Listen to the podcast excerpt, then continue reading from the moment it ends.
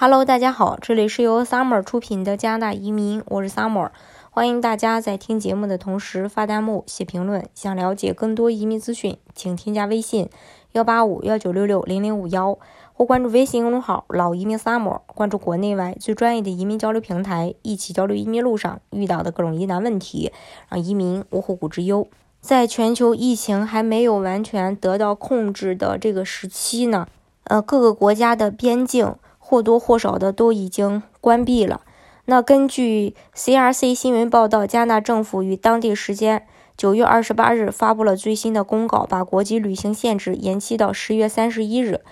这么一看的话，政府要在十月底做出两项对移民很重要的决策：首先，是否要再次延长国际旅行限制；第二，确定二零二一到二零二三年移民水平计划的移民目标。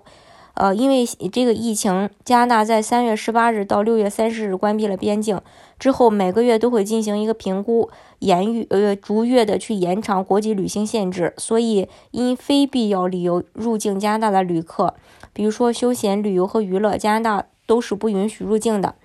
但还是有人免于旅行限制，比如说加拿大的公民或永久居民，部分已经获得加拿大永久居留的人士。部分的临时外国工人、部分的国际学生、受保护的人士，以及加拿大或永久居民的直系亲属等等，还有，呃，做移民项目的必须，呃，要持工签登录的一部分人。嗯，不过任何入境旅客除豁免人士以外，都必须要隔离十四天。在整个疫情期间，加拿大移民局仍在发出新的永久居留邀请。不过，由于疫情引起的一系列影响，数量比平时要低得多。另外，旅行限制规定，只有在三月十八日之前获得永久居留许可的人才有资格前往加拿大。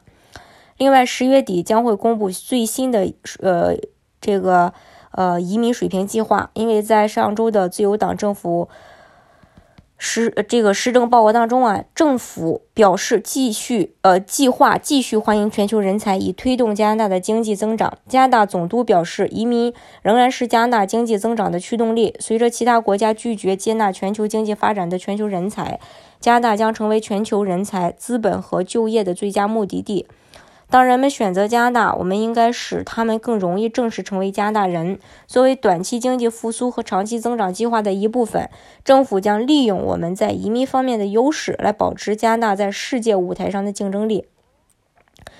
加拿大2021到2023年移民移民水平计划将于10月30日星期五去发布。这个公告将会阐明加拿大在未来三年内打算欢迎多少移民。当然，在这个疫情期间呢，移民部长也呃发表了一系列的言论，表示移民对加拿大的经济复苏至关重要。而且政府在每次重要的讲话当中都会去重复移民对加拿大的重要性。所以呢，大家还是要抓住这些利好的机会，争取早日拿到身份。好，今天的节目呢就给大家分享到这里。如果大家想具体的了解加拿大的移民政策的话，欢迎大家添加我的微信幺八五幺九六六零零五幺，或关注微信公众号“老移民 summer”，关注国内外最专业的移民交流平台，一起交流移民路上遇到的各种疑难问题，让移民无后顾之忧。